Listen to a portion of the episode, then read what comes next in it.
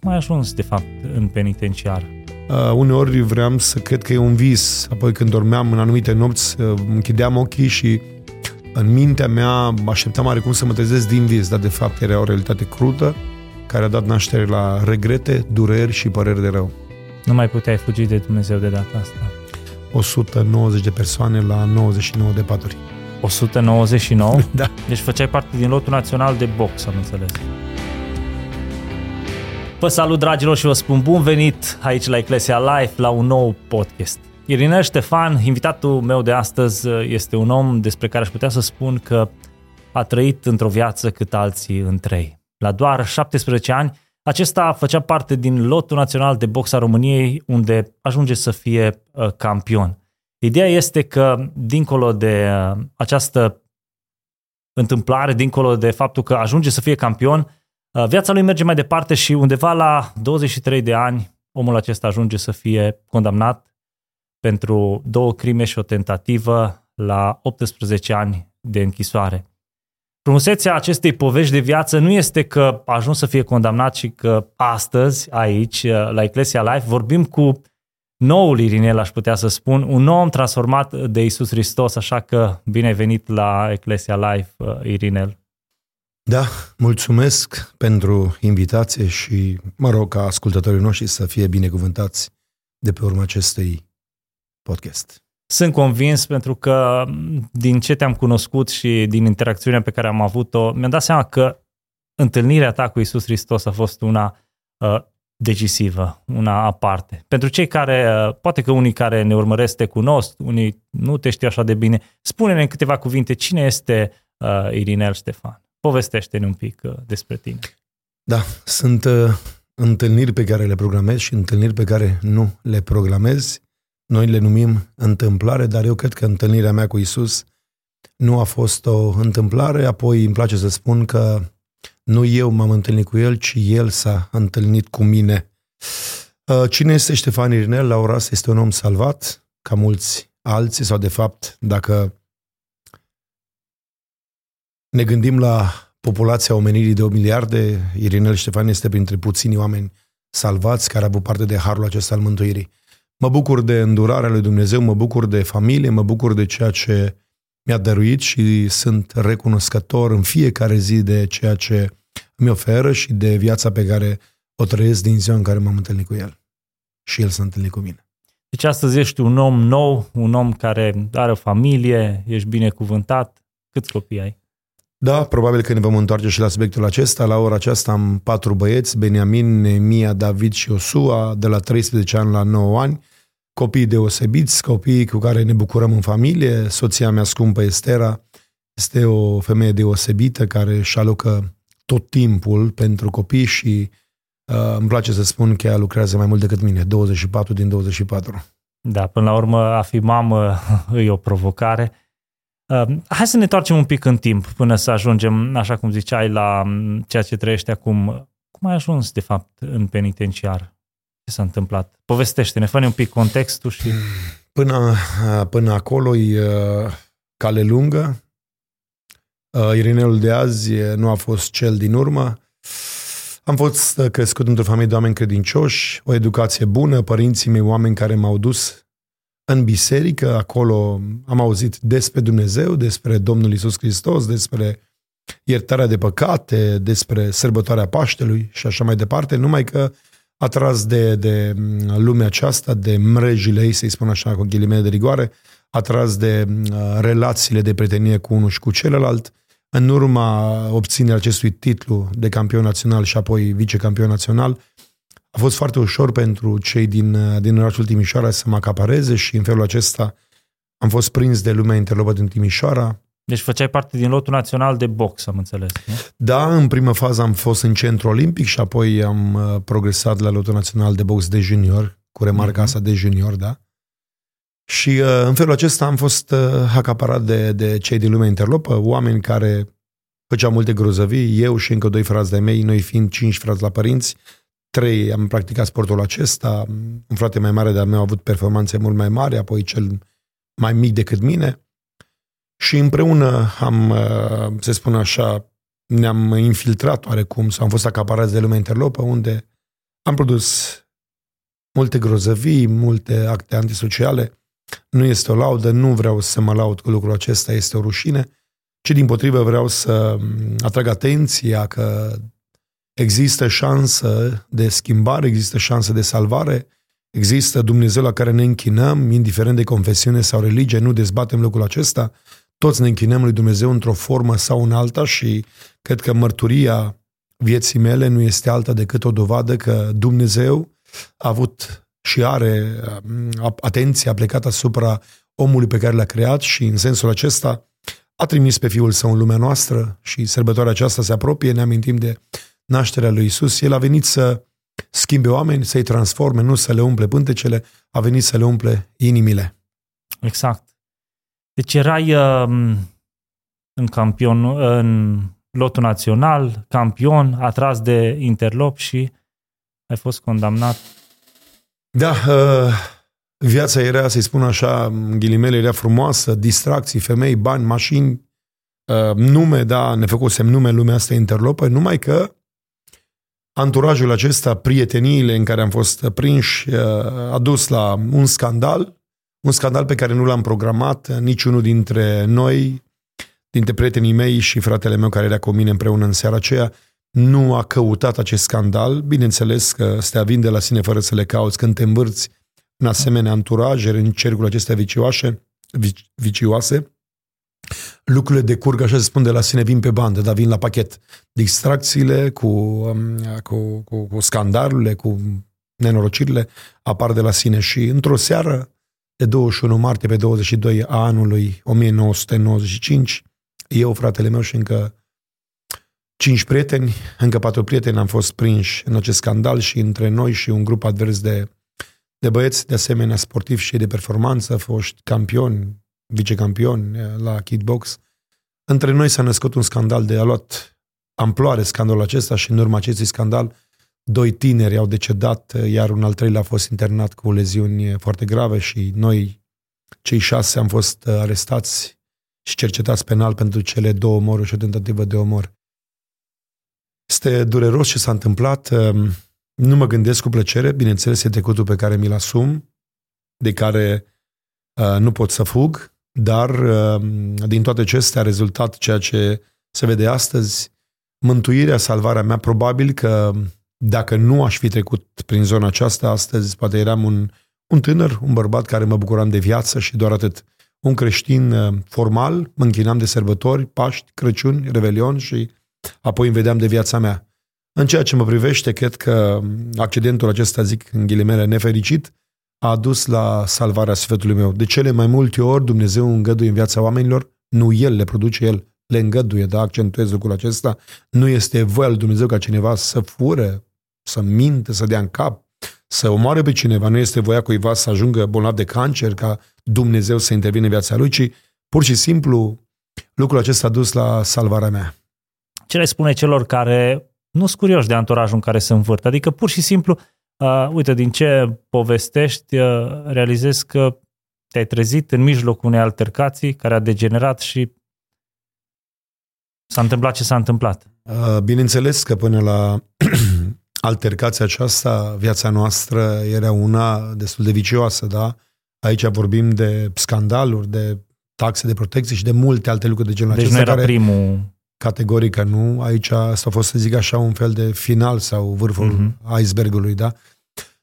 Care este mesajul meu pentru cei care uh, nu iau în calcul anturajul, cei care nu, nu și apleacă atenția, selecția spre anturaj, le spune în cuvintele cele mai simple, aceasta înseamnă a sfida tot ce înseamnă semnele de circulație și limitele de viteză. Da? Poți să apeși accelerația până la 200 fără să-ți pese, să te bucuri că ai un bolid cu 6 de cai de putere sub capotă, dar de la urmă vei constata că în final, accelerând la maxim, te vei opri în ceva, da? Sau a trece întotdeauna pe culoarea roșie sau de cele mai multe ori pe galben, da? Zici, nu m-a prins acum, nu mă prinde mâine, la un moment dat te obișnuiești cu lucrul acesta, numai că în final se va întâmpla într-o zi un accident nefericit, da? Cam ăsta este mesajul meu pentru cei care nu iau în calcul uh, aș uh, selecta bine anturajul, da? La un moment dat se va ajunge aici. Dacă vezi, te simți puternic, uh, ești cineva, exact uh, cum descriai uh, starea prin care treceai atunci, cum te simțeai și nu crezi că nu te afectează, de fapt. În realitate, nu e chiar așa. De cele mai multe ori, anturajul, banii și sportul te face să te simți să zic așa, intangibil, da, îți dă o încredere în tine, și înconjurat de mulți prieteni, oameni mm-hmm. cu mhm. nume, sportivi, te crești cineva, numai că, nu, din nefericire, nu este nimeni de neatins, da, este ușor, nu este greu să știți, nu este greu să atingi titlul de campion uh, național, european sau mondial. Este foarte greu de păstrat și istoria sportului a, a dovedit lucrul acesta, da? Cei mai mulți s-au născut campion peste noapte. Avem acum în evidență, în, în atenția noastră, acest sportiv, um, dacă nu mă înșel, la Not Popov sau ceva da, de genul. David Popovici. Da, da. Foarte ușor, a apărut dintr-o dată. Acum, dacă urmărim... Bine, cu... el povestește uh, o zi din viața lui și ce face. Corect. Și nu pot po- să... Și eu, pot, și eu pot povesti că înainte să fiu campion a fost în spate antrenamente, sudoare, transpirație. Corect. A fost asta, da, dar uh, e, uș- e ușor să ajungi campion, e greu să te păstrezi. Acum, dacă vom urmări cu atenție viața acestui tânăr, probabil că la un moment dat va veni altul mai bun decât el. Cam așa este și pe stradă și în anturaj. La ora asta poate ești tânăr, ai 20 de ani, 21 de ani, ai brațele mari, sportiv, dar întotdeauna va fi altul mai tare decât tine, da? Ai fost condamnat la 18 ani uh, de închisoare, nu? Cum a fost ideea de a fi închis? Cum te-ai împăcat cu ideea asta? Mm, nu cred că nu aș putea spune că m-am împăcat, ci că am acceptat. Uh-huh. Ceva de genul, mergi la spital, ești diagnosticat cu o boală, acum vrei, nu vrei, nu te, nu te acomodezi, accepti, accepti tratamentul care ți se dă, că e mai dulce, că e mai amar, perfuzii sau injecții, tu îl accepti că n-ai ce face. Cam așa este și cu detenția. Nu cred că cineva din detenție sau cel puțin uh, o condamnare mare, cineva va spune, domne, m-am acomodat. Nu te-ai acomodat, ai acceptat și încerci să supraviețuiești acolo în, uh, în sfera în care ești. Cum au fost primele zile? După ce ai ajuns acolo, um, luptele care erau la, în mintea ta, adică totuși, câți ani aveai când ai intrat? Da, aveam 23 uh, de ani în 1995, uh, taman pe 1 aprilie. Mă gândesc wow. acum că nu m-au păcălit, că m-au arestat. da. Era bine să fie fost o da. păcăleală. Da, nu, uh, nu, nu m-au păcălit și m-am eliberat tot pe 1 aprilie 2008. De asemenea, nu a fost o păcăleală. Acum fac haz de necaz. Cu siguranță a fost foarte greu, dar pot să vă spun că primele 9 zile de detenție au fost zile în care am dormit foarte mult. Veneam din spate de, după 5 ani de, de nopți nedormite în continuu. La vremea aceea apăruse gabaretele, era ceva nou pentru România, da? Gabaretul, domnișoarele, dansurile, distracțiile și am avut ani de zile în care eu nopțile nu dormeam. Și atunci a ajuns în penitenciar, efectiv primele zile a trebuit să dorm, să dorm. Numai că a venit și uh, impactul acela, am fost izbit de realitatea care mă înconjura și ceva de genul ca un bețiv care se scoală din mahmureală, da, după o noapte de bețiv doare capul, e rău, trebuie să consume ceva ca să-și revină. Cam așa am fost eu, m-am trezit la realitate, am văzut cât este de crudă, de groaznică. Uh, uneori vreau să cred că e un vis, apoi când dormeam în anumite nopți, uh, închideam ochii și în mintea mea așteptam cum să mă trezesc din vis, dar de fapt era o realitate crudă care a dat naștere la regrete, dureri și păreri de rău. Ai reușit să te ierți în momentele alea, adică Uh,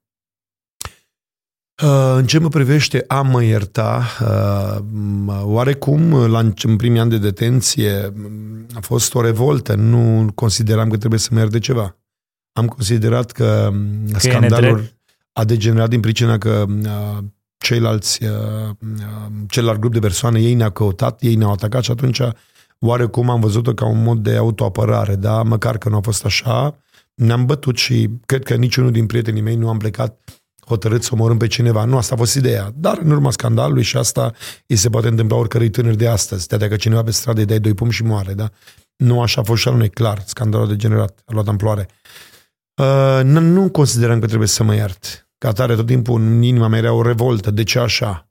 Că doar nu eu i-am căutat, ei ne-au căutat pe noi. Nu mi-am dorit lucrul acesta. Apoi eu nu am crescut într-o familie în care să mi se, uh, să zic așa, imaculeze în mintea mea, să mi se implementeze dorința de a omorâ pe cineva. Mm-hmm. Nu era nevoie să mă iert. Aveam nevoie de iertarea lui Dumnezeu. Eram conștient de ea. ca un copil care am crescut în biserică, acolo în detenție, primele, primele zile am cerut o Biblie de acasă pentru că de acum aveam timp. Aveam timp berechet să o citesc. Afară eram prea prins, prea aglomerat, viața tumultoasă, nu aveam timp de cele spirituale. Nu mai puteai fugi de Dumnezeu de data asta. Uh, oarecum nu mai puteam să fug, numai că uh, mi-am dorit mult să citesc Biblia, îmi doream foarte mult să o citesc.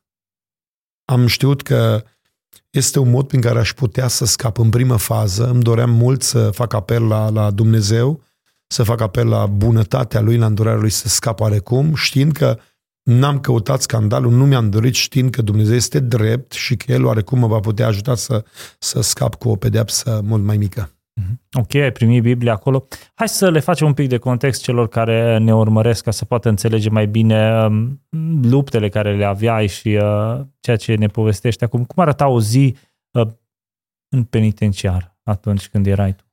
Uh, o zi în penitenciar era ceva de genul fug de ziua de azi sau, sau apuc pe cea de mâine, da? Sau uh, căutai să umpli timpul cu ceva ca să treacă ziua respectivă și mâine venea aceea zi. Adică ceva de genul fug de ceva de ceea ce nu pot să scap. Cam în felul acesta.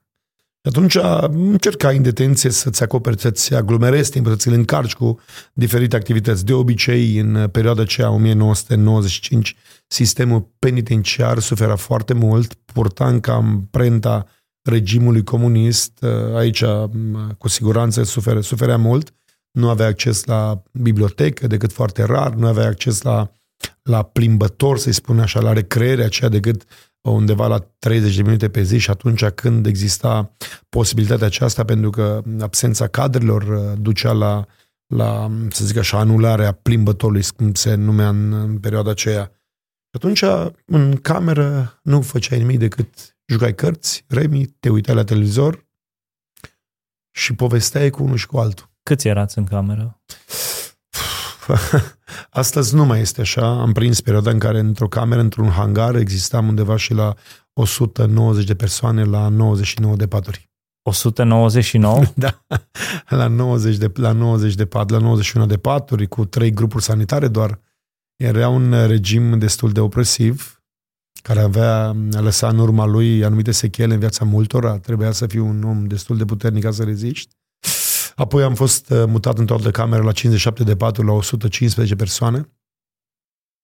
Acolo era și lupta asta de supremație. Exista o, să zic așa, o scară ierarhică, da? la paturile de jos, la cele 57 de paturi de jos, stăteau doar oameni, să-i spun așa, cu nume, mușchi, oameni care se impuneau, apoi urma celelalte paturi prietenii celor de jos și apoi se spune așa, la patul 3, oamenii cei mai slabi. E dureros ce se întâmpla în vremea aceea, e foarte dureros, pentru că sistemul era de așa natură. Exista o luptă de supraviețuire, o luptă asupra nației. Dacă vreți, era o junglă pe asfalt. O junglă mutată în sistemul penitenciar. Și cei mai tari supraviețuiau întotdeauna. Nu? Acum, uh, uh, aș putea să zic invers. Cei mai tari trăiau, ceilalți supraviețuiau. Am e o diferență între a trăi și a supraviețui, nu?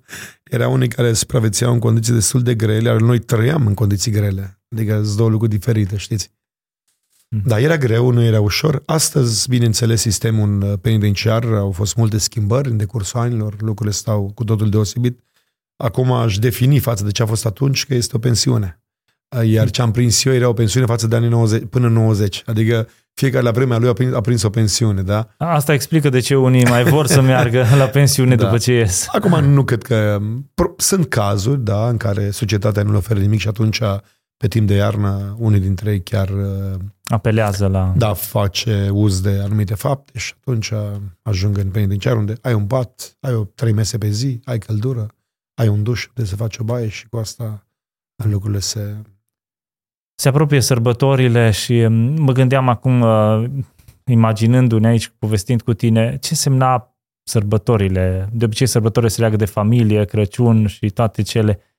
Cum era o sărbătoare în penitenciar? Pentru unii deținuți care veneau, care proveneau din familii cât de cât așezate, da, cred că mm, se așterna așa o melancolie, amintiri, hmm. regrete, lacrimi, da, uneori erau și lacrimi, chiar dacă bărbați, da, bărbații cei mai tari plâng, da. Înainte, pentru noi bărbații, când eram de partea cealaltă, era o rușine să plângi. Astăzi consider că numai oamenii tari plâng. Cei slabi niciodată nu plâng. Oamenii tari chiar cu adevărat plâng. Și atunci exista lacrimi seara, ți aducea aminte de familie, da? te încercau amintirile, te nepădau amintirile, apoi regretele, nu puteam să fiu și eu lângă familie, dacă nu făceam aia, dacă, dacă, uite așa, dacă și cu parcă. Și o erau... barcă, barca iluziilor și s-a răsturnat, dacă și barca s-a unecat. Mm-hmm. da, cam asta este. Deci, practic, cum ar veni Crăciunul sau sărbătorile în sine erau ceva... Pentru mine, primii ani uh, era starea asta de, de, de melancolie, apoi era dorința de a vedea familia, apoi era o mâncare mai bună decât altele. Cam asta era sărbătorile pentru, pentru asta noi acolo. simțeați, vedeați? Uh? Da, un program la televizor la care îți era permis să te uiți mai mult decât programul normal, pentru că în sistemul penitenciar și acum există un program, nu știu exact care este programul, dar la vremea aceea era în funcție de zile, ora 23 sau 24. De sărbători uh, era program uh, non-stop, nelimitat, nu exista limita impusă. Care e cel mai mare regret care îl ai așa din perioada aia în care stăteai acolo și în ierarhia în care era acolo? Uh, regretul meu care m-a încercat pe toată perioada de tenție, inclusiv după ce Dumnezeu a atins viața mea, a fost, este și rămâne și astăzi. Am un regret enorm că nu l-am slujit pe Dumnezeu din copilăria mea. Deși am fost crescut în biserică de credincioși, am crescut în cadrul acela, nu am păstrat valorile care mi-au fost implementate din copilărie și asta este regretul meu. Puteam să fac mult mai mult pentru seminii mei, mult mai mult pentru mine. Și asta mă doare foarte tare că nu am trăit o viață mult mai strânsă cu, cu Salvatorul nostru, cu Dumnezeul care iubește omul. Asta este regret enorm. Și astăzi, și astăzi regret, chiar acum am fost plecat undeva într-o slujire și mă gândeam, văzând tineri care sunt în biserică, mă uitam la ei și mă gândeam, Doamne, și eu puteam la vârsta aceasta, în urmă cu 30 ceva de ani, să fiu un tânăr care să slujesc pe Dumnezeu, să cânt, să laud, să mă implic. Mm-hmm. Deci ăsta e regretul cel mare, dar uh, un Enorm. regret așa, pentru momentele în care ai fost închis, ai regrete pentru... Regretul era pentru că um, consider că viața mea putea fi schimbată fără ca în urma mea să rămână durere, lacrimi în inima multora. Uh-huh. Asta este într-adevăr un regret, dar accept că Dumnezeu în bunătatea Lui a iertat ființa mea, lucru pe care unui oameni le este greu să înțeleagă. Vorbeam recent cu ceva vreme în urmă cu un fratele unui prieten credincios de-al meu și el îmi spunea, mi-a mărturisit după aceea recent că el nu cădea niciodată în schimbarea mea. Acest uh, prieten uh, este un credincios, dar nepracticant, fratele dumnealui care mi-e prieten credincios practicant și îi spunea, du-te domne de aici, Dumnezeu nu iartă mă criminale, niciodată așa peste noapte. Și îmi spunea, băiatul ăsta Teo îl cheamă, mi-e prieten foarte bun acum, deci am fost plecat într-o zi în, în țară și m-am pus la o mănăstire. Și când am dat în mănăstire, ce preotul predica și a zis să știți, Dumnezeu iartă și criminali. Amintiți-vă de criminali de pe curce. L-a iertat atunci și acolo. Nu-i nevoie de timp. Îl iartă pe loc pe oricine care se uite spre el. Zice, măi, mi-am dat seama, domnule, fantastic, că într-adevăr Dumnezeu iartă și un criminal. Ei, mă întorc. Cred că Dumnezeu m-a iertat de tot trecutul meu, dar există, oarecum în inima mea îmi pare rău că a trebuit să trecem prin zona aceea, că a rămas durere în familii, lacrimi și asta este un regret. Ce mai vrut să te întreb, Irinel, legat de oameni? Ziceai că erați atât de mulți oameni până la 200 într-o cameră. 190 a fost o perioadă. 190. Care e tipologia omului care de obicei ajunge în, în penitenciar? Pentru că mă gândesc la unii oameni, poate care ne privesc sau nu neapărat, care poate forțează lucrurile și cred că e bine să, să aflăm așa Cred că este genul de om care vrea de toate prin orice mijloc. Vrea de toate prin orice mijloc. Nu-l interesează mijlocul prin care obține ceea ce își dorește. Și asta, asta duce la mari drame și la mari tragedii și ce este cel mai dureros este că atunci când vei de toate prin orice mijloc, probabil că obții, dar la urmă vei constata că în urma ta cineva sufera. Apoi omul care, care ajunge în penitenciar, el realizează că nu suferă numai el, suferă cei de lângă el, soția, mm-hmm. copiii, părinții, da? Tipologia omului este aceasta, să-ți dorești de toate prin orice mijloc. Și până la urmă, clar că încalci reguli, principii și rămâi cu nimic. 100% uh, de la sine se întâmplă lucrul acesta, clar, de la sine încalci orice principiu, orice regulă, orice valoare, nu țin cont de nimic, pentru că tu de fapt vrei lucrul acela cu orice preț. Și atunci te folosești de toate mijloacele. Ok, mulțumim uh, de răspuns. Mă gândeam, uh, ne-ai povestit cum ai ajuns acolo, erai acolo, reușai să depășești regretele. Cum l-ai întâlnit practic pe Isus? Hai, zine partea asta la altă. Așa cum am spus la început, uh, nu cred că l-am întâlnit eu pe da, el. ziceai el că el te-a da, întâlnit. Exact. El m-a întâlnit pe mine și el m-a chemat pe mine. Um, a fost în urma citirii cărții Bibliei, da, pe care cei mai mulți creștini o au în familie și cred că nu o citesc. Și asta este uh, drama creștinismului. Ai în casă cartea care îți poate schimba viața. Ai în casa, în casă și fiecare credincios, da, indiferent, încă o dată, nu-mi place să dezbat confesiunea, nu-mi place să vorbesc despre religie, îmi place să vorbesc despre relație. Și atunci, cred că lumea creștină are în casă cartea care le răspunde, le dă răspuns la temerile lor, dă răspuns la întrebările lor, uh, dă ajutor în nevoie. Este cartea care salvează, care, care se implică, care vorbește, care mișcă oameni. Și acolo în detenție am avut timp să-mi aplec inima spre cartea care mi-a schimbat cartea, cartea care vorbește despre Isus și spuneam de cele mai multe ori, dacă vrei să-ți repare o mașină, duci la mecanic, da? Vrei să, să întrebi um, de ce te doare inima, mergi la medic. Cred că cartea este singura, Biblia este singura carte că autor este viu și atunci când vrei să știi ceva, îl întrebi pe el. Doamne, ce părere ai? Da. Și omul, prin rugăciune, asta o știm toți și uh, oamenii spun asta, uh, uh, credincioșii, um, învățătorii Bibliei spun că atunci când te rogi, tu vorbești și când citești Biblia, El îți vorbește. Cam asta am făcut eu în, în penitenciar. Mi-am plecat genunchii jos, am vorbit, m-am rugat, m-am uitat la viața mea nenorocită, mi-am dat seama că sunt un om pierdut pentru eternitate. A fost o seară când am înțeles că nu poți fi creștin doar așa a te închina și e nevoie să intri în relație. Știți, există asta la fără frecvență sau de la distanță. Sunt mulți credincioși care funcționează de la distanță și odată de două, trei ori pe an dau examene. Adică să cotesc că mulți creștini se duc la biserică odată de trei ori pe an și, domne, sunt, mi-am adormit conștiința sau am liniștit conștiința, am legănat-o. Și atunci, acolo, în penitenciar, am avut timp să citesc, să mă rog și am constatat în urma citirii Bibliei exact ce spune Cartea lui Dumnezeu, că uh, toți oamenii au păcătuit și sunt lipsiți de tot ce înseamnă Dumnezeu, uh, că toți oamenii au nevoie de salvare și am înțeles că singura soluție, singurul mod în care viața unui om poate fi schimbată și transformată este al striga pe Cel ce a venit în lumea noastră, s-a născut, a trăit ca om, uh, a murit și a înviat a treia zi după Scripturi și de 2000 de ani El schimbă vieți.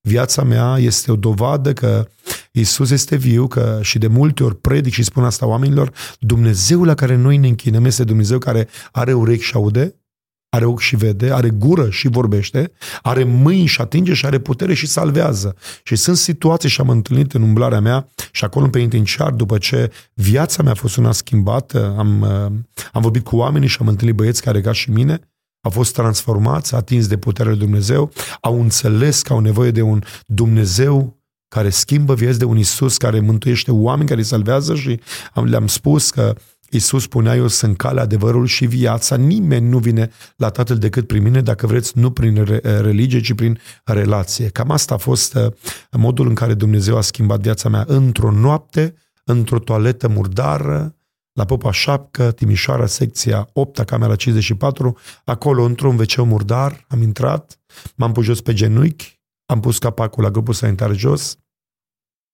m-am rugat, l-am rugat pe Domnul Isus să mă ierte, să-mi ierte toate păcatele. În urma citirii Scripturii am înțeles că există o singură jerfă, nu faptele mele bune, nu, nu ceea ce fac eu și doar ceea ce a făcut El pentru mine. Indiferent de ceea ce făceam eu și dacă aș fi putut să aduc sau să readuc la viață pe acele persoane care au decedat, uh, asta nu-mi, uh, nu-mi făcea uh, trecere înainte de Dumnezeu, nu-mi conferea iertarea mai mult, da? ci singura soluție a fost să recunosc că sunt păcătos, să rog să mă ierte și prin harul său să îmi schimbe viața. Aici aș adăuga ceva și cred că va trebui să înțeleagă mulți. Nu creșterea, ci nașterea. Sunt oameni creștini crescuți bine, educația aleasă, dar asta nu înseamnă nașterea. Crescut este una, născut din nou este alta.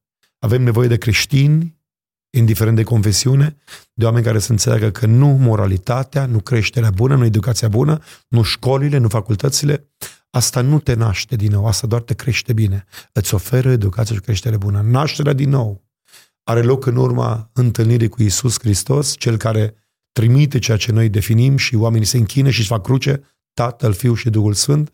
E bine, acest Duh Sfânt îi spunea Domnul Iisus unui fruntaș, dacă nu te naști din nou, nu vezi și nu intri în împărăția lui Dumnezeu.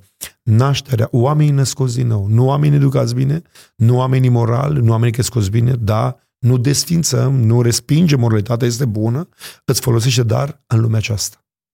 A intra în împărăția lui Dumnezeu despre care Isus a venit să ne vorbească înseamnă a fi născut din nou. Nașterea din nou înseamnă o altă viață. Da, important să nu confundăm cele două. Există oameni morali care poate n-au nevoie de Dumnezeu, dar mântuirea neasigurată prin Hristos și uh, și Așa numai prin Isus Hristos. Exact. Și doar prin Isus Hristos. Deci am putea concluziona, creștin nu te naști, creștin devii. În momentul în care îl primești pe Isus Hristos ca Domn în viața ta și viața ta se, se schimbă. Avem cele trei tipuri din Biblie, nu tânăr bogat, moral, nu mințea, nu jura. Acum în ziua de azi cauți un tânăr, caută un tânăr în România, bogat, și să nu mintă, să nu înșele, să nu jure, să nu... E ceva... Nu, nu știu dacă găsești în lumea asta. Ei, tânărul așa era. Și Domnul Iisus i-a spus, mai trebuie un lucru. Apoi ne gândim la cel mai mare om religios, da? Apostolul Pavel. El spune, domne, după legea lui Moise, neprihănit. Dintre cei din neamul meu eram până cei din tâi. Domne, un om, dacă vrei, foarte religios. Și apoi Nicodim, un fruntaș al deilor, toți le trebuia un singur lucru. Nașterea din nou, nu creșterea. Poți să ai parte de cei mai buni păstori, de cei mai buni preoți, de cei mai buni învățători, poți să ai parte de studiile cele mai înalte, să faci teologiile cele mai perfecte, să spun așa, da? Dacă Duhul lui Dumnezeu nu atinge viața ta, și eu cred că Dumnezeu acolo în penitenciar, în totaletă murdar, acolo a fost maternitatea mea, dacă vreți, spirituală, acolo s-a coborât peste viața mea acest Duh al Dumnezeu, Duhul Sfânt. Când ne gândim la Duhul Sfânt, ne gândim la Dumnezeu care sfințește oameni. Mm-hmm. Sfințirea este un dar pentru cel mai mare ticălos, pentru cel mai mare om în viața care face cele mai grele păcate. Atunci când vii la Hristos, El vine și schimbă, iartă, indiferent de dependență, indiferent de adicție. Iisus Hristos are toată puterea în cer și pe pământ și El îi face pe oameni liberi. Sunt un om liber. Irinel de azi nu este cel de ieri, nu este cel de atunci, este un om schimbat, un om transformat, pentru că într-o noapte, într-o toaletă, am constatat, mi-am dat seama, am realizat că sunt un om pierdut pentru eternitate și creșterea mea în biserică educația mea, să zic așa, religioasă din copilărie, nu m-a ajutat la nimic, ci doar întâlnirea cu Isus Hristos. Oamenii întâlniți, care se întâlnesc cu Isus, am spus-o în multe biserici, o spun și aici la dumneavoastră, întâlnirea cu Isus aduce transformare, nu informare. Clar, se schimbă ceva. Tocmai asta e nașterea din nou despre care Irinel uh, uh ne spune aici Uh, acea metanoia, acea schimbare a minții care vine prin Duhul Sfânt al lui Dumnezeu, te conștientizează de păcatul tău, exact ce ai experimentat tu atunci în penitenciar, în toaleta aceea de pe popa șapcă, o schimbare a minții și mai apoi, uite, o viață nouă. Povestește-ne, Irinel, uh, ce s-a, ce s-a întâmplat la nivelul trupului, la nivelul tău, adică, ok, ai avut momentul ăla, ai citit Biblia, ai avut apoi ulterior momentul uh, întâlnirii tale reale cu tine și schimbării, ce schimbări se vedeau în viața ta? Acum recent, în urmă cu, ca să explic mai bine, da. în urmă cu uh, trei luni de zile, un băiat care a stat în penitenciar a fost uh, diagnosticat cu cancer, recunoscut cazul, Bibil cheamă, din orașul Timișoara. Uh, el a stat vreo doi ani în detenție, timp în care nu l-a interesat nici Biblia, nici slujbe care aveau loc în penitenciar. Nu l interesa deloc după ce a fost diagnosticat cu cancer și a manifestat dorința de a vorbi cu, cu oamenii care mergeau să ducă Evanghelia. Ce s-a întâmplat? A fost pus în libertate pe caz de boală, pe patul de spital, înainte cu două zile, ca să treacă la cele veșnice. Băiatul acesta, după ce a stat de vorbă cu oamenii lui Dumnezeu și a mărturisit păcatele, a recunoscut că are nevoie de Hristos și în viața lui s-a întâmplat ceea ce spunea Domnul Isus, cine va crede și se va boteza. A fost botezat acolo și Când a fost întrebat, crezi că Isus îți iartă toate păcatele? El a zis-o cu o plină bucurie. Nu numai pe ale mele, ci pe ale întregii lumi. Și sora lui care l-a asistat a spus așa, nu mă interesează că mor, sunt fericit. Se întâmplă și la nivel de trup ceva. Acum, băiatul ăsta, în momentul în care și-a pe viața lui Iisus și a recunoscut păcatele, el nu s-a vindecat trupește. A murit. Dar sufletul lui, sufletul lui a fost plin de bucurie în fața morții. Nu l-a speriat moartea. În noaptea în care pe mine Dumnezeu m-a născut din nou, mi-a schimbat viața, m-a transformat. Eu n-am ieșit după aceea din penitenciar. Asta s-a întâmplat după 8 ani de detenție. Și dacă până atunci 8 ani de zile mă rugam, Doamne, scapă-mă, scapă-mă de aici, după ce s-a produs în mine transformarea aceasta radicală, eu am rămas tot acolo încă 5 ani de zile, dar eu... Practic ai stat 13 ani din cei da, 18. Da, dar din seara aceea niciodată nu m-am mai rugat, sau cel puțin până să uh, ajung la relația de căsătorie, eu nu mă rugam, Doamne, scapă-mă de aici. Eu îi ceream Domnului, Doamne, ține-mă aici dacă vei toată viața, ține-mă 25 de ani, dar vreau să mă folosești pentru colegii mei care, ca și mine, au nevoie de tine. Am înțeles că sunt oameni care au nevoie de salvare și asta s-a aprins în inima mea și trăiesc și azi la fel. Am dorința aceasta ca oamenii să fie salvați și mi-aduc aminte că la un moment dat, când eram în penitenciar, nu e timp acum, eu acolo eram scos cu cătușe la mâini la slujbe pentru că avem fost... timp, avem timp, Irinel, aici. Da, din pricina actelor pe care le-am comis acolo, să zic așa, acte antisociale, da, care, prin care am încălcat regulamentul, revoltă și scandaluri și multe grozăvii, am uh, fost uh, introdus într-o categorie de deținuți periculoși, RSG se numea, da, risc uh, sporit de securitate. Și atunci uh, eram într-o cameră de 2 metri jumate pe 2 lungime, 2 lățime, uh, gratii la geam, gratii la ușă, toaleta la piciorul patului, stil turcesc. Eram așa ca un animal, să zic, și am stat mult timp pe această izolare, carcere, se da în termeni ăștia mai, să zic așa, moderni. Uh, și eram scos la capelă, dar mă scoteau cu cătușe la mâini. Nu aveam voie să interacționez cu ceilalți deținuți de drept comun. Ei bine, acolo, în, în timp ce ascultam Evanghelia, uneori îmi venea să plâng, îmi puneam coatele pe masă și, cum eram legat la mâini, mă ștegeam repede să nu vadă colegii, fiind un nume cunoscut, da? Eram și eu și fratele meu. În perioada aceea mi-aduc aminte că într-una din zile, acum nu vreau cineva să mă înțeleagă greșit, nu erau glas, dar parcă erau gânduri care îmi vorbeau și ceva îmi spune, Irinel, tu ești aici, legat în trup, dar tu poți fi liber cu mine. Afară sunt oameni liberi în trup, dar sunt legați în duh. Și mă gândesc că astăzi, dintre miliardele, dintre cele 8 miliarde de locuitori al planetei, câți oameni nu zac în temnițele lor? Câți oameni nu zac cu legăturile în viață, deși se mișcă, sunt liberi, nu? Oameni creștini care se roagă lui Dumnezeu și sunt legați de diferite patini de vicii, țigări, băuturi, băuturi, adulteri, minciune, mânii, multe grozăvii, da? Ei, eu acolo am experimentat în momentul transformării vieții mele o libertate fantastică. Eram tot acolo, erau aceleași gate, dar eu eram liber. Eram liber, eram plin de fericire. Am trăit cinci ani, cei mai fericiți ani din viața mea de până la 31 de ani au fost acei 5 ani acolo în penitenciar. Apoi pot să vă spun că și de atunci de când m-am eliberat, în cei 5 ani am avut niște experiențe cu Dumnezeu pe care de când sunt liber nu le-am experimentat. Adică după grație eram plin de fericire. Se întâmplă ceva, că ești bolnav de cancer, că ești bolnav de diabet, că ești bolnav de orice altă boală, da, care o fie, că ești sărac, că ești bogat, în momentul în care, în care Dumnezeu din cer atinge viața unui om, Doamne, omul acesta uh, experimentează o bucurie și o fericire lăuntrică pe care nu ți-o dă nimic. Uneori atunci când mă rog lui Dumnezeu, în inima mea pătrund de o bucurie pe care nu experimentez nici când mi-am luat mașina, nu m-am bucurat atât de mult, nici când m-am mutat la casă, nu m-am bucurat atât de mult. Deci nu mi-a adus nimic a bucuria care mi-aduce în momentul în care mă rog lui Dumnezeu, pentru că în dialogul meu cu El, El îmi vorbește inimile, mă mânghe și asta este ceva fantastic și ne dorim ca toți creștinii, că sunt pentecostali, baptiști, ortodoși, catolici, toți, ne rugăm ca ei atunci când se roagă lui Dumnezeu să aibă parte de experiențe de genul acesta prin care inima lor, poate împovărată sau apăsată, să se umple de bucurie pe care dă Dumnezeu atunci când omul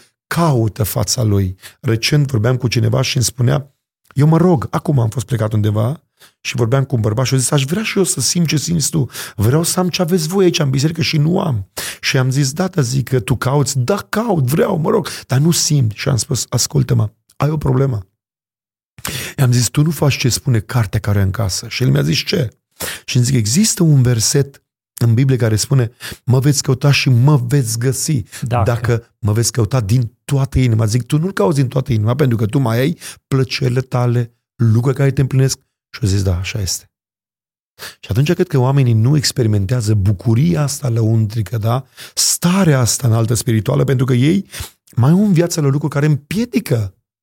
Împiedică pe Dumnezeu care vrea să dea bucurie. Acum, să, să fiu iertat, da, Dumnezeu nostru sfânt nu toarnă bucurie în mijlocul unui păcat, da? El face bine păcătosului, da? El face bine, se implică în viața lui, are atenția spre păi venirea noastră în lume, în lumea, în lumea noastră. Ce este, de fapt? Atenția lui spre pământ și implicarea lui. Am venit să mă implic. Păi, păcatul e ca un virus și el care, exact. ca un tată bun care ne vrea binele, păi nu ne dă o chestie dulce doar ca să uităm că avem un virus în corp. El vrea să-l scoată, Exact. să ne vindece Exact. total. Exact. Tocmai asta mă rog ca creștinii din, din generația aceasta, cel puțin lumea creștină, românii în sărbătoarea aceasta a nașterii Domnului, mă rog așa de mult și ei să experimenteze bucuria asta, că de fapt uh, bă, bă, ce ne înconjoară este, dacă vreți, o distracție, da? ce înconjoară lumea de azi mai modernă este o distracție, de fapt, este o veselie, dar nu este esența. Esența venirii lui Isus în lumea noastră trebuie să aducă în inima mea o bucurie atât de mare, de o bucurie din asta care să mă facă să arunc de la mine lucrurile care poate sting bucuria asta. Uh, Am vorbit la noi în biserică recent și am spus, zic că împărăția lui Dumnezeu, dacă vreți, și sărbătoarea aceasta, dacă vreți, am spus, este în felul acesta. Este ca un om care găsește o comoară, sapă adânc, nu, zice, a- nu superficial, nu așa, tată, sărbătoarea aceasta superficial, mănânc bine și gata, da? Îmi pun pe masă bucate alese și gata.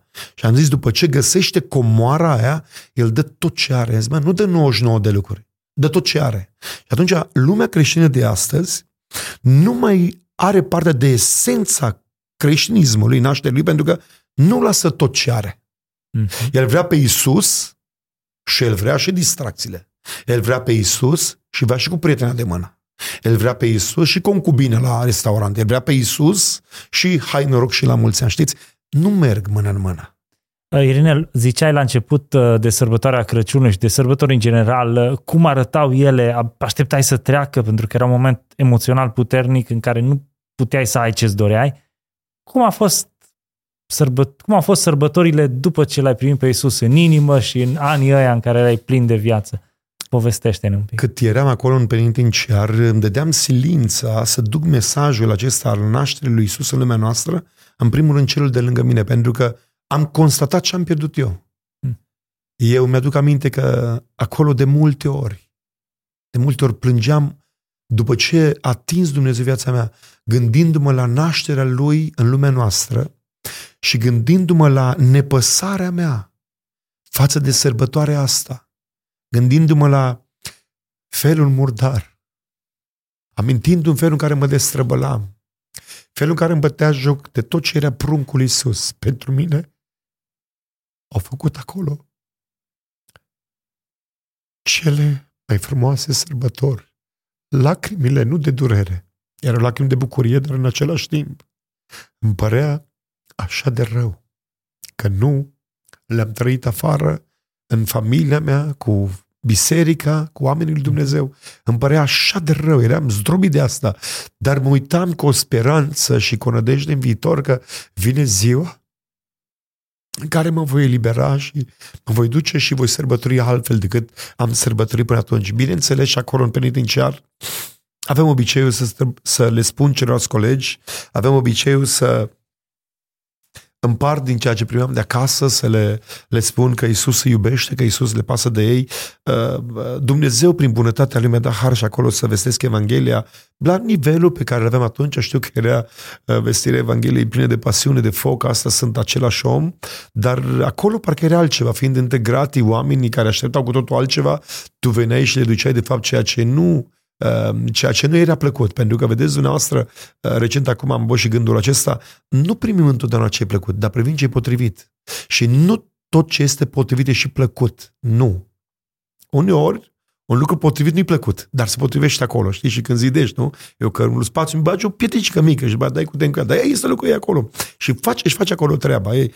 Și cam asta era în penitenciar. Poate nu era plăcut ce le duceam. Aștepta un coleg un cozonac, un necăutat de un mhm. amărât. Mm-hmm. Un cozonac să nu știu ce mâncare. Eu mă duceam și, într-adevăr, Evanghelia de două, de, între două felii de pâini se vestește, spunea Sfântul Augustin, da?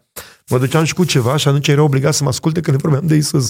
Și vorbeam de pruncul lui Isus, de nașterea lui, de ce a venit el și... Uite, și erai dintre acesta, ei, erai acolo. Cu siguranță că am avut momente extraordinare în capelă, unde veneau frați, surori, ne bucuram și uh, uneori, uh, indiferent cât era de tare în fața Evangheliei, inima cât era de puternică, era lovită de forța Evangheliei și de cele mai multe ori am văzut mulți bărbați care au plâns ca niște copii pentru că Dumnezeu le vorbea. Apoi aveam un har așa, fiind acolo între ei, când mă scolam și le vorbeam de felul în care Dumnezeu a atins viața mea într-o noapte, într-o toaletă, mulți dintre ei știind de unde veneam și mă cunoșteau că eram de-al lor, erau atinși, uh, au fost băieți care s-au întors la Dumnezeu, astăzi au copii, au familii. Ai o mărturie cu cineva care efectiv te-a marcat, ai văzut în uh, perioada în care ai fost, când Dumnezeu l-a schimbat?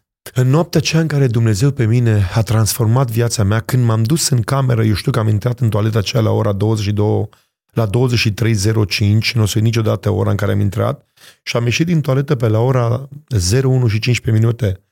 Ce pot să vă spun, pare ireal, dar pentru mine au fost ca maxim, maxim de 35 minute. Atât am avut senzația că eu am stat în toaletă. De fapt, am stat mai bine de două ore și ceva, pentru că au fost două ore de plâns, două ore de lacrimi, de prăbușire, două ore în care Dumnezeu vorbea inimii mele, da? E greu de explicat, nu e timp acum să spun, da?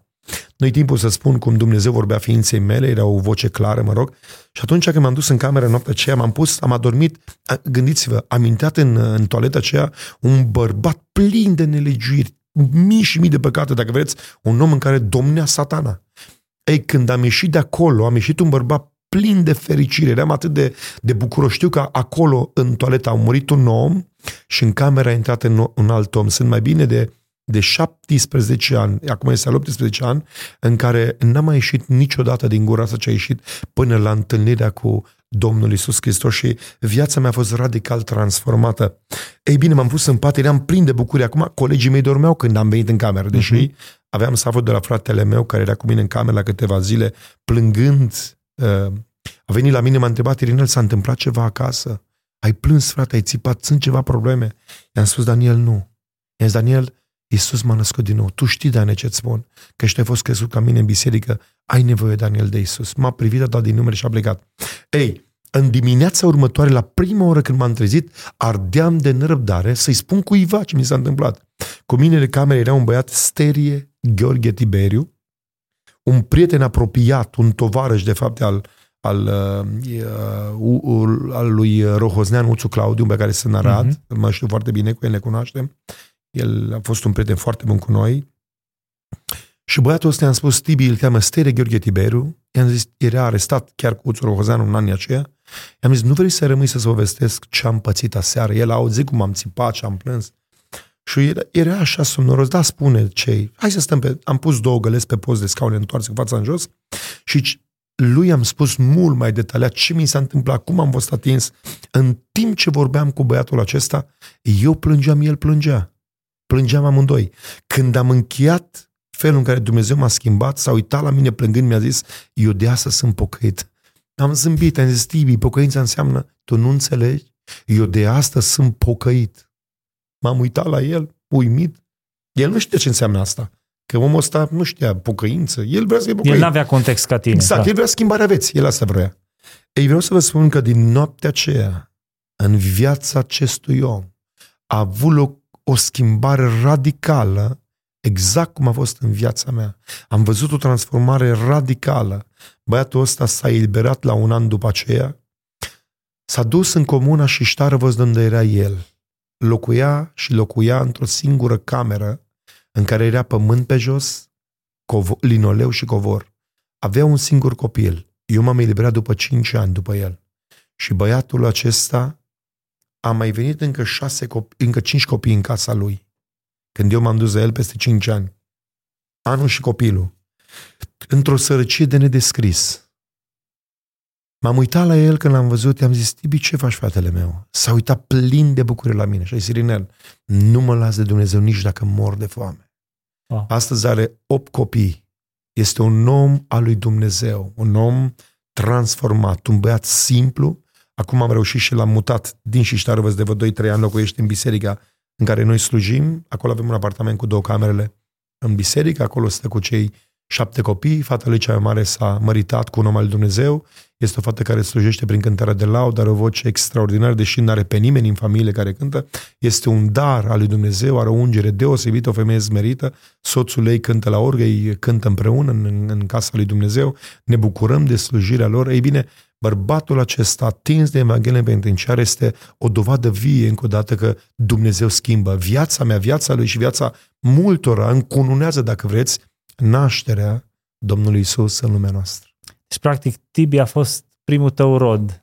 Uh, îmi place să spun, eu sunt o mărturie a Domnului, El este o mărturie a Domnului. Acum, eu am fost instrumentul unealta pe care, Corect. cu care Dumnezeu a lucrat, îl slăvesc pe, pentru asta, îi mulțumesc și sunt bucuros că am fost parte acolo, da, am fost un mic instrument în mâna lui Dumnezeu și asta e o mare har să vezi că Dumnezeu te folosește pentru salvarea unui suflet de la ea. Asta este un lucru fantastic. Îmi place să zic și o spun cu durere, astăzi creștinii de astăzi nu mai se dăruiesc, nu mai se implică, nu mai se consumă, nu mai se cheltuie pentru un suflet care te poți implica și îl poți salva, salva de la, spuneam odată, guvernul Acum chinez... nu toți, probabil că îs și care se nu, implică, nu, da. nu generalizăm. Exact.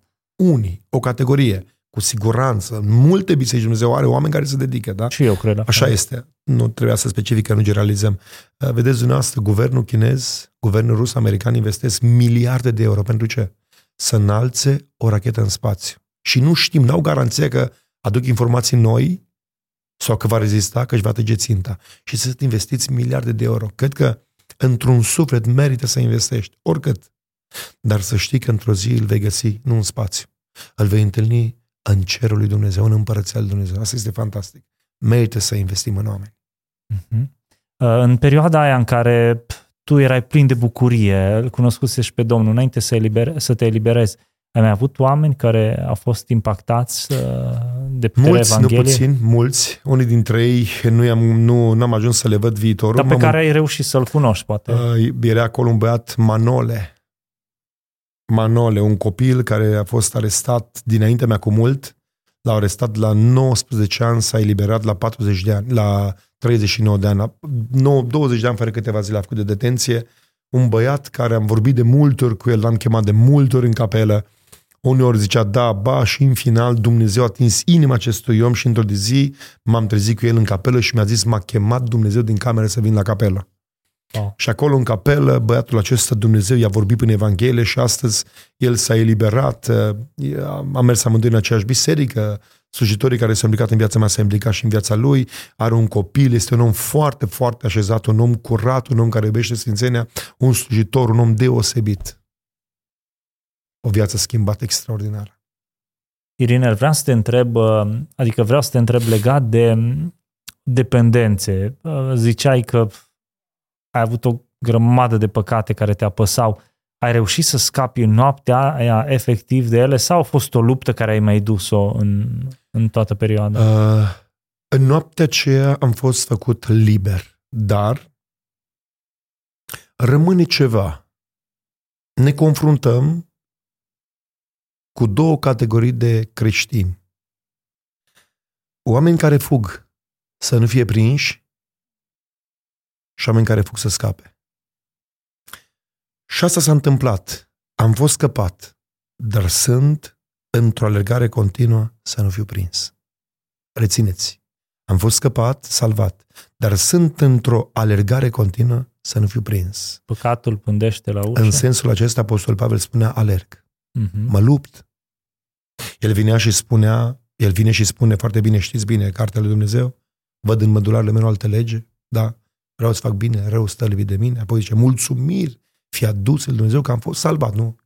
Știți bine, nu este timp acum să vorbim pe tema aceasta. Apoi există un verset care îmi place foarte mult, el este scris, Apostolul Petru spunea foarte frumos, preibiților vă sfătuiesc ca pe niște străini și călători să vă feriți de poftele care se războiesc. Există un război în viața oricărui creștin, nu este nimeni care să nu aibă tentații, ispite, dar ispita nu este păcat, clar, nu ai păcat. Păcatul este când îl comiți, da? Dai curs ispite, da? Exact, da, așa este. Iisus spunea, păcatul pândește la ușă, dar tu să-l stăpânești. Și atunci, eu fug să nu fiu prins. Există o fugă continuă, o alergare continuă după treptele sfințenii. Urc și iarăși urc, da? Acum am așa o situație haslie, am fost plecat acum în lucrare și în aeroport a trebuit să am schimbat avionul. Cred că ilustrația e foarte bună. Noi din greșeală am confundat și am, a trebuit să urcăm sus. Numai nu există decât o scară de coborâre. Și imaginați-vă că pe scară oamenii coborau și eu și fratele meu urcam. Vă spun. Nu, nu exista scară? pentru... Deci n-am văzut-o noi. În agitația ah, okay. noastră n-am văzut-o. Și am văzut-o pe aia în fața noastră.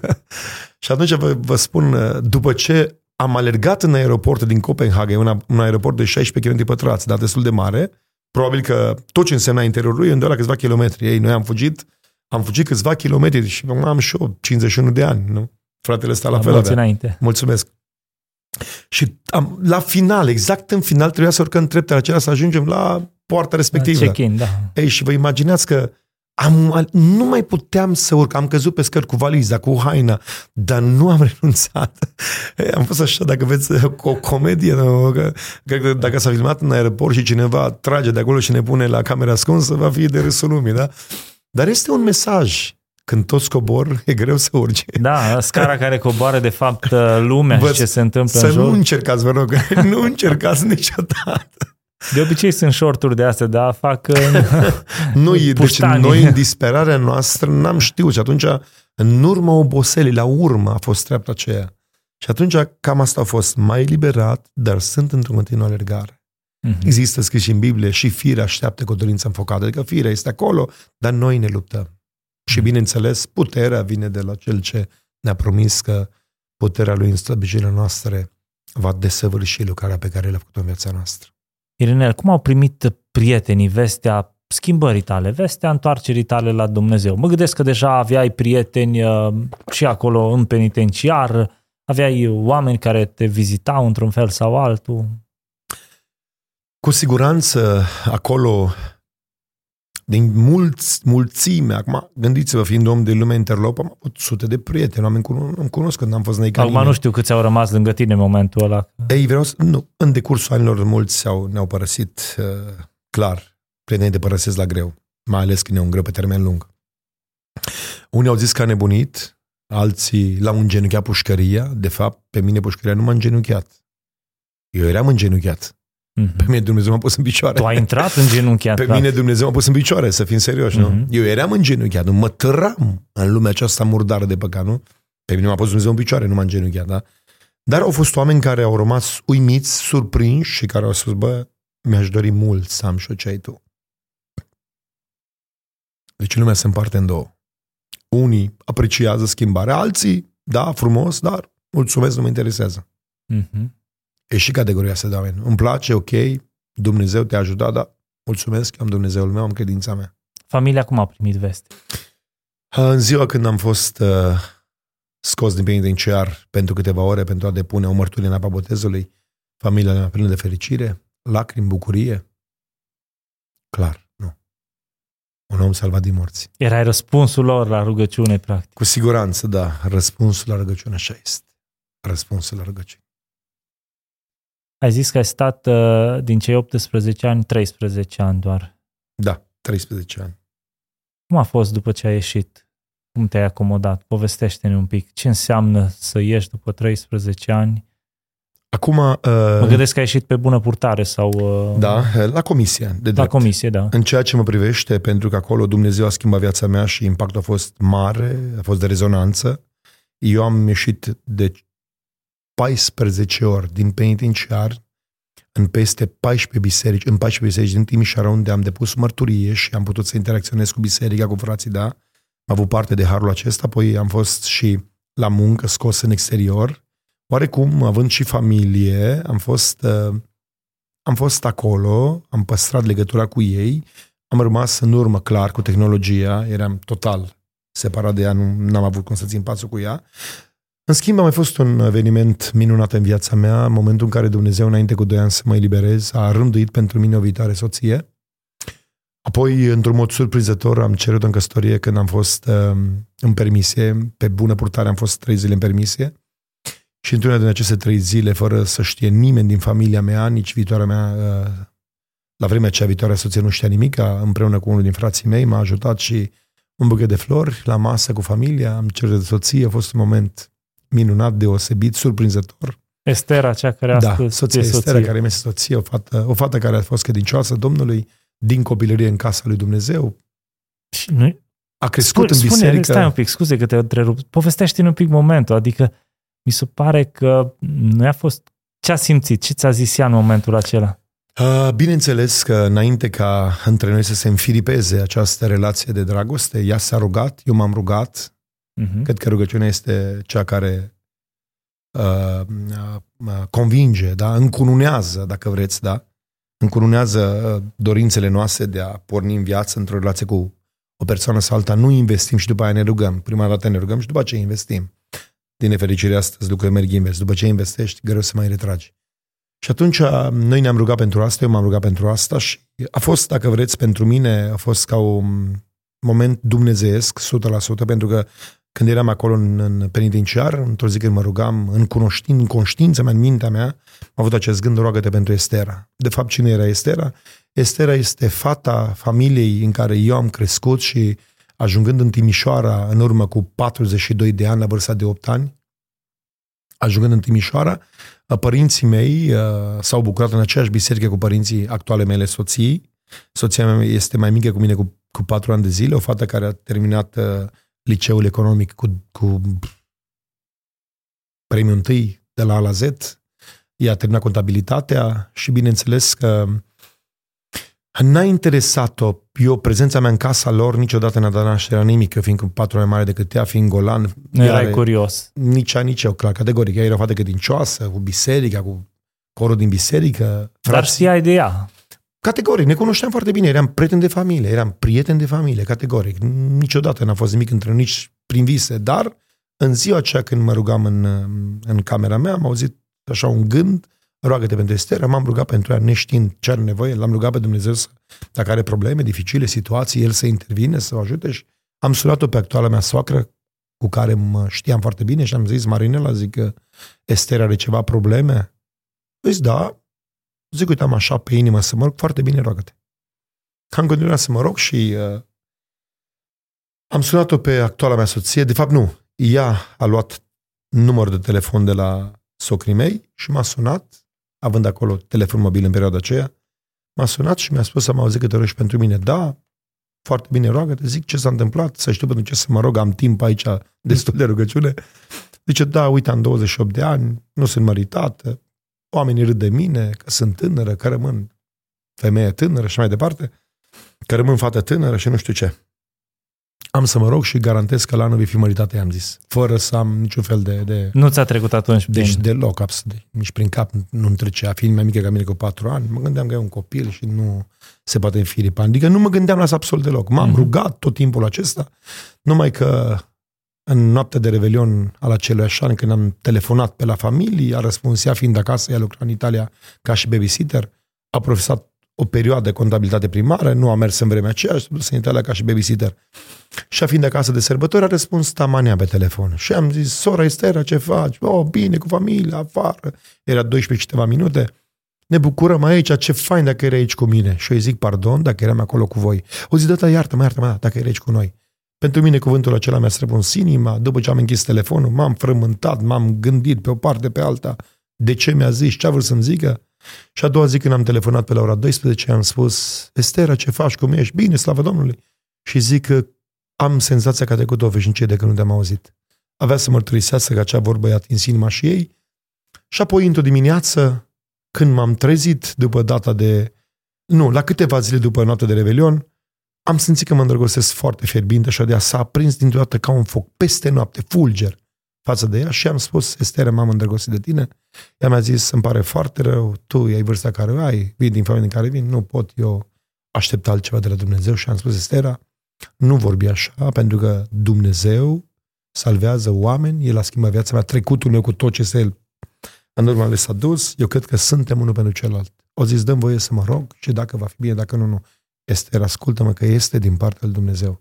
Ai Sirinel, te-ai rugat pentru altceva. Ei bine, în data de 14 februarie eram în cameră și nu am obiceiul ăsta, nu cred în asta. Am deschis Biblia să citesc un cuvânt și am zis, Doamne, dăm un cuvânt pentru dimineața aceasta. Când am descris exact versetul care spune, cine găsește nevastă bună, găsește fericirea, este un dar pe care capătă de la Dumnezeu. Am fost convins că este viitoarea mea soție. În felul acesta, lucrurile s-au înfiripat, ea s-a rugat, Dumnezeu a călăuzit-o, a încredințat-o că sunt bărbatul pentru ea și avem astăzi aproape de 15 ani. În 15 ani nu ne-am certat, nu ne-am jignit, nu țipăm, nu urlăm, ne înțelegem foarte bine. Mulțumesc lui Dumnezeu pe linia aceasta pentru soția mea mult iubită și dragă, care mă înțeleg foarte bine. Comunicăm, clar, în orice familie sunt disensiuni, au fost și între noi, dar am, prefer, am ales să le rezolvăm pe cale pașnică, nu vorbe spuse cu dublu înțeles, nu facem mm-hmm. asta, nu jignim că uneori poți să lovești cu vorba mai mult, chiar dacă nu jignești, poți să dărâm pe cel lângă tine. Nu avem obiceiul acesta. Când greșesc, i-am zis te rog să mă ierți, când mi-a greșit, mi-a zis te rog să mă ierți, am greșit, aici ai dreptate. Uh-huh. Avem o relație foarte bună, copiii noștri știu foarte clar, tati și mami niciodată nu se ceartă. Suntem o familie binecuvântată, cu, bineînțeles, așa cum am zis, m-am eliberat la 36 de ani cu două genți în mână, dar eram plin de fericire pentru că știam Dumnezeul celui și al pământului, în mâna care sunt toate lucrurile, are și pentru noi viitor și nădejde. Nu ți-a fost frică de un refuz în momentul în care ai cerut Sau deja erai sigur uh, de... Când uh, să ne... Deci, prima dată am cerut un penitenciar. Răspunsul a fost așa și asta m-a bucurat foarte mult. Mi-am dat seama că e o fată matură și o fată care are o relație strânsă cu Dumnezeu. Mi-a zis, nu spun nu, că dacă tu ești cel pe care Dumnezeu l-a rânduit pentru mine să nu greșesc, nu spun nici da, că dacă nu ești tu iară să nu greșesc, dăm voie să mă rog, dăm voie să-L întrebe Dumnezeul meu. Și atunci când a avut loc și cererea, s-a confirmat că de fapt da e da. Mm-hmm. și n-a greșit. Da, și iată, sunteți o familie, da. o familie binecuvântată. Familie, ca toate familiile, luptele, problemele, situațiile, dar îl slăvim pe Dumnezeu pentru îndurarea Lui și le spun tinerilor, ceea ce voi căutați, de fapt, este în mâna lui Dumnezeu. Pentru mine, cuvântul care spune, eu știu gândurile pe care le am cu privire la voi, gânduri de pace, nu de nenorocire, să vă dau un viitor și o nădejde. E bine, ce caută fiecare tânăr este în mâna lui Dumnezeu. La cât timp uh, după ce a ieșit uh, v-ați căsătorit? Imediat, prompt. M-am eliberat pe 1 aprilie și pe data de 14 iunie ne-am căsătorit, iar în 16 iunie eram în luna de mere la Turci. Oh, ce frumos! Deja? da, da. Nu mai era timp de pierdut, cu alte cuvinte. Uh, îmi place să spun de multe ori că uh, oarecum așa, imaginați-vă, în martie eram în penitenciar și în iunie eram în luna de miere, adică este un Dumnezeu al schimbărilor, un Dumnezeu al celor mai mari schimbări, dacă vreți. Mm-hmm. E așa, e o minune, nu? Acum în penitenciar și acum luna de miere, este fantastic.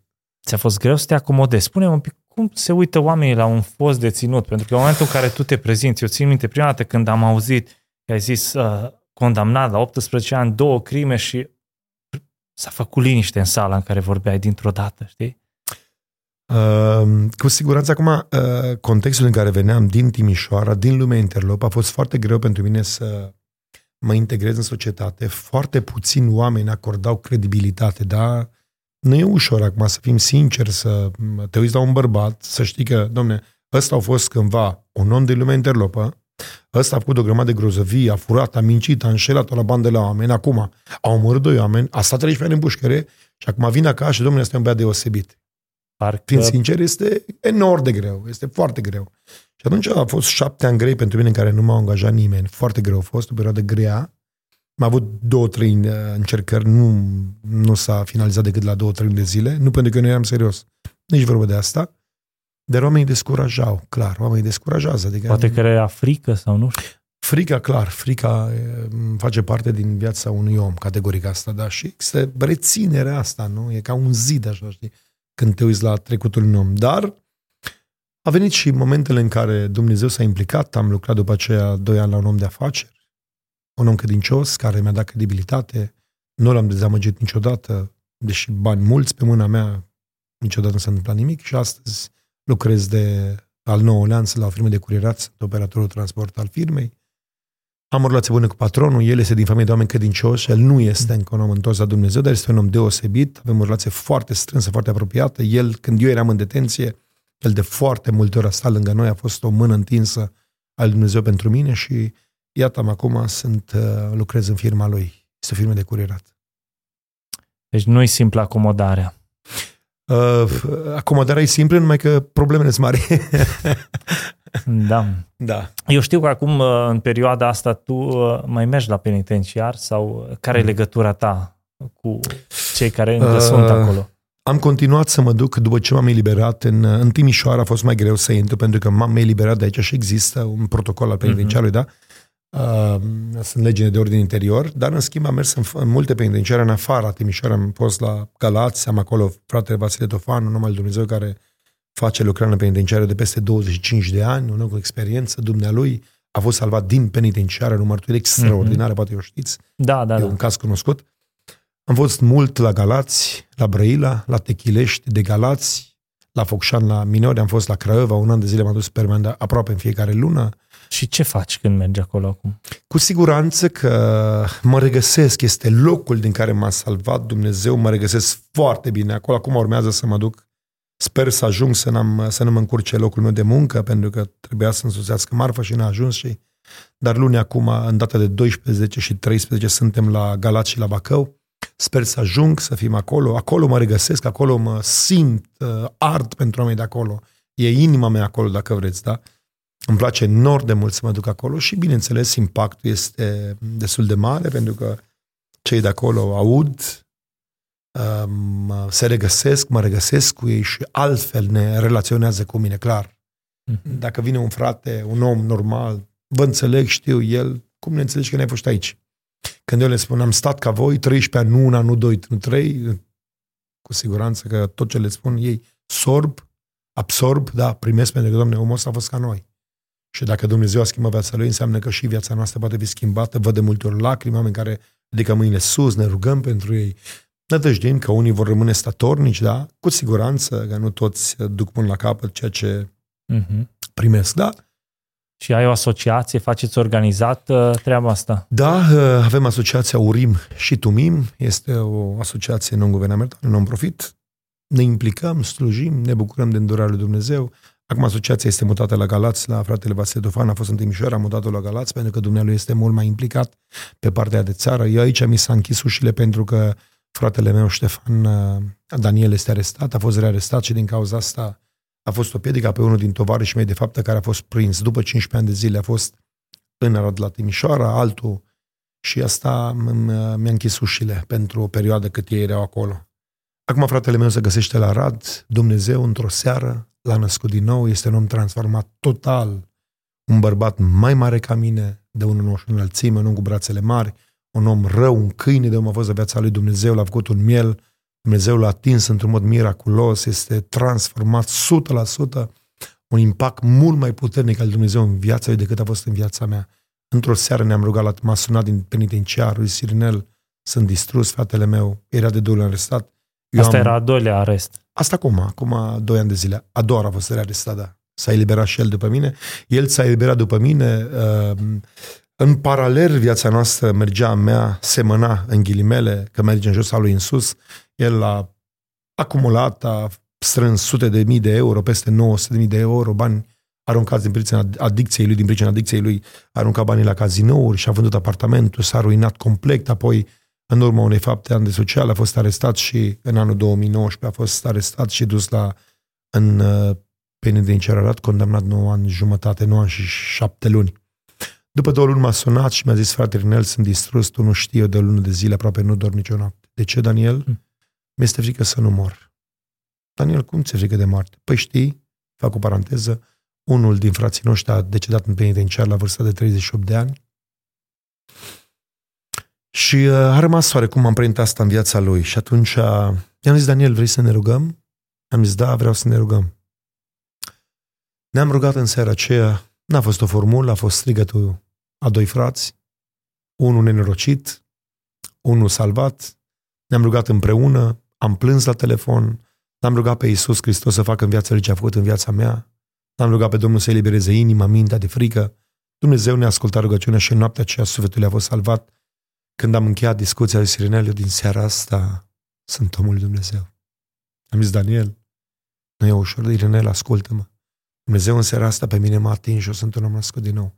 Din seara aceea viața le-a fost schimbată într-un mod radical.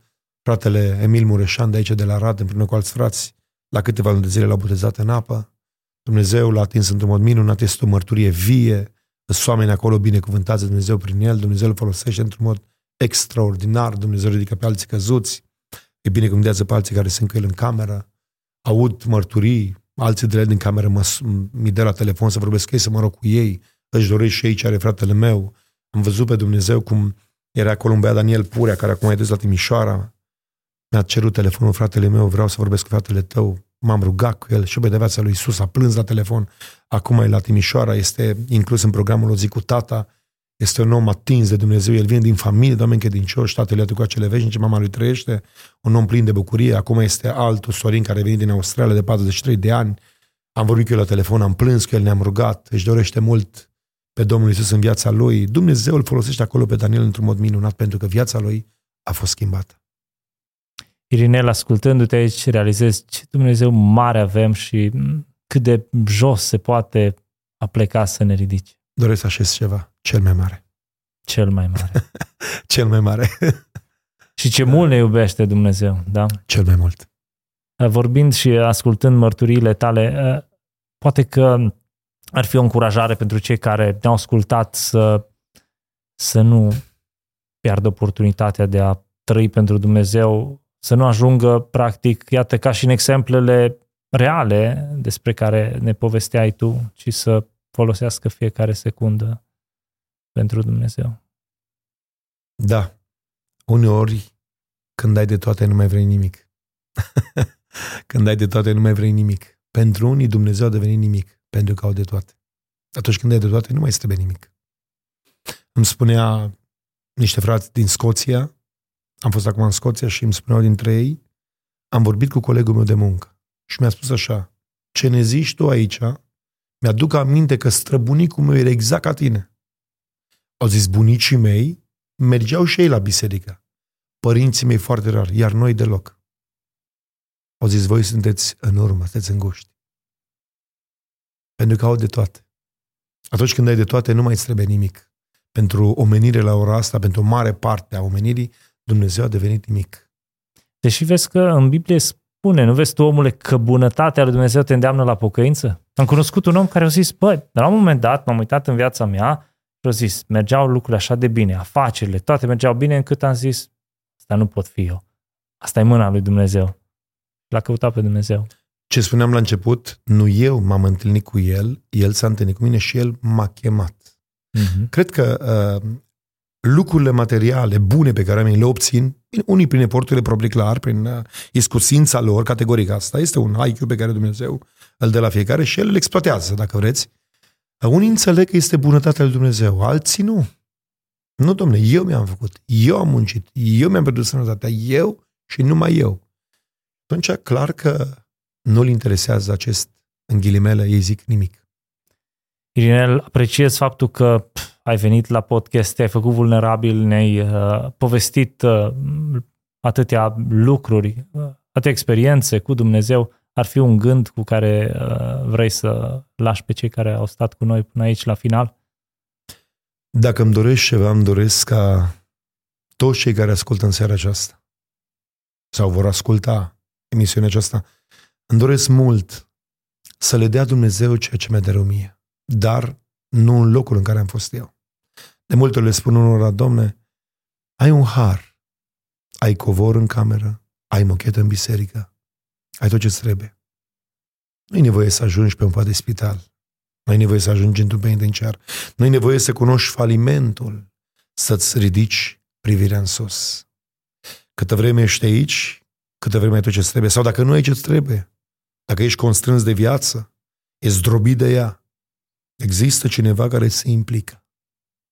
Venirea lui Isus în lumea noastră este că atenția lui Dumnezeu a fost, este și rămâne asupra pământului. Implicarea lui a fost, este și rămâne prin Domnul Isus Hristos, care s-a născut în lumea noastră, a trăit, a murit și a înviat, cel de 2000 de ani, își manifeste puterea prin schimbarea de vieți. Este cineva care vrea să fie schimbat. Este foarte simplu. Doar să strici. Avem cuvântul acela, veniți la mine toți cei trudiți și împovărați. Este fantastic cuvântul ăsta, trudit și împovărat. Presupunem că ai o firmă și îți vine unul din schimbul trei și tu zici, hai la mine la lucru. Doamne, fi serios. Păi te-ai lucrat 12 ore, vei să mai vii la mine 12 ore. Păi ce randament îmi dai? Nu? Apoi Vicu vine un bețiv, mor de beat, bate la ușă, doamne, dăm și mie ceva de lucru. Du-te, domnule, de aici și revine, după aia vii la mine. Ei, Dumnezeu spune așa, cu viața trudită și împovărată, zdrobită de păcat, zdrobită de faliment, divorțat, divorțată, doi copii, trei copii, 50 de avorturi, 20 de copii, 1000 de curvii. El spune, vină la mine. Eu te pot schimba. Eu pot să fac cu tine ceea ce n-a putut să facă nimeni, nici societatea, nici familia. Vino la mine. Eu pot să arăt omenirii între ce fac dintr-o viață ca ta. Eu de viață am nevoie. Spune Iisus, eu nu am venit să chem la pocăință pe cei neprihăniți, nu? Vame și curvele, nenorociții. El după ăștia a venit. Acum cei bolnavi. Exact. Acum să fim serioși. Un medic, un om de afaceri cu milioane în buzunar, nu cred că îl interesează prea mult Dumnezeu. Pe când un om cu viața faliment și praf, avem și frumosul verset din Psalmul 30, nu? 34 cu 6. Când strigă un nenorocit, Dumnezeu laude. Dacă este cineva nenorocit, acolo în camera lui, în casă unde este acum, pune, domnule, genunchii jos. Iisuse, ai milă de mine, păcătos. Ai milă de mine, salvează în viața, schimbă în viața, salvează în familie. Am văzut familii salvate. Am văzut intervenția lui Dumnezeu. E simplu. Eu sunt o dovadă că Dumnezeu restaurează vieți. Că Dumnezeu dă, dă, dă, dă soții, dă viitor. Dumnezeu se implică. Sunt o dovadă, nu? De aceea, mă rog ca cei ce ascultă emisiunea aceasta, cei ce ascultă mărturia aceasta, atrag atenția, este mărturia Domnului. Nu-i mărturia mea, că dacă El nu se atingea de viața mea, eu nu aveam ce să zic azi aici, da? Ei, de aceea, cred că întâlnirea Lui cu mine, în seara aceasta, în fața camerei, un om stă într-o cameră sau în alta, în fața laptopului, vreau să-i spun, este un mod în care Isus se întâlnește cu tine azi, în seara asta, care asculți acum și îți spune, mie îmi pasă de tine, de-aia asculți emisiunea asta, de-aia poate ai viața praf, ca să știi, îmi pasă de tine, uite-te la Irinel, uite ce am făcut în viața lui, poți fac cu a ta, pe tine. E singură, e singură, abandonată, abandonată, pe tine te poți schimba. În viața ta vreau să vin. Primește-mă, cheamă-mă și vin. Mulțumim frumos, Irinel, apreciem, Dumnezeu să te binecuvânteze Bine, și uh, pe tine, familia ta, tot ceea ce uh, ai făcut și uh, mulțumim încă o dată că ai fost cu noi uh, aici la Eclesia Live. Mulțumesc din inimă pentru invitație. Eu sunt cel mai împlinit și fericit am aici. Apreciem. Dragilor, vă mulțumim și vouă că ați rămas cu noi până la finalul acestui podcast. Sunt convins că mărturia aceasta pe care tocmai ați ascultat-o este de folos atât vouă cât și prietenilor voștri sau celor dragi, așa că nu uitați, dați un share, transmiteți uh, acest podcast pentru că are în el Cuvântul lui Dumnezeu. Cuvântul lui Dumnezeu ne promite că poate schimba vieți. Viața lui Irinel este o dovadă a faptului că atunci când vii la El, la Isus Hristos, El îți dă odihnă. Promisiunile Lui nu sunt în zadar. Așa că dă mai departe uh, acest, uh, acest podcast. Nu uita, dacă încă nu te-ai abonat la paginile noastre, uh, abonează-te, dă un click uh, pe subscribe și vei fi la curent cu toate neutățile care le postăm aici pe Ecclesia Live. Până data viitoare, o zi binecuvântată vă dorim!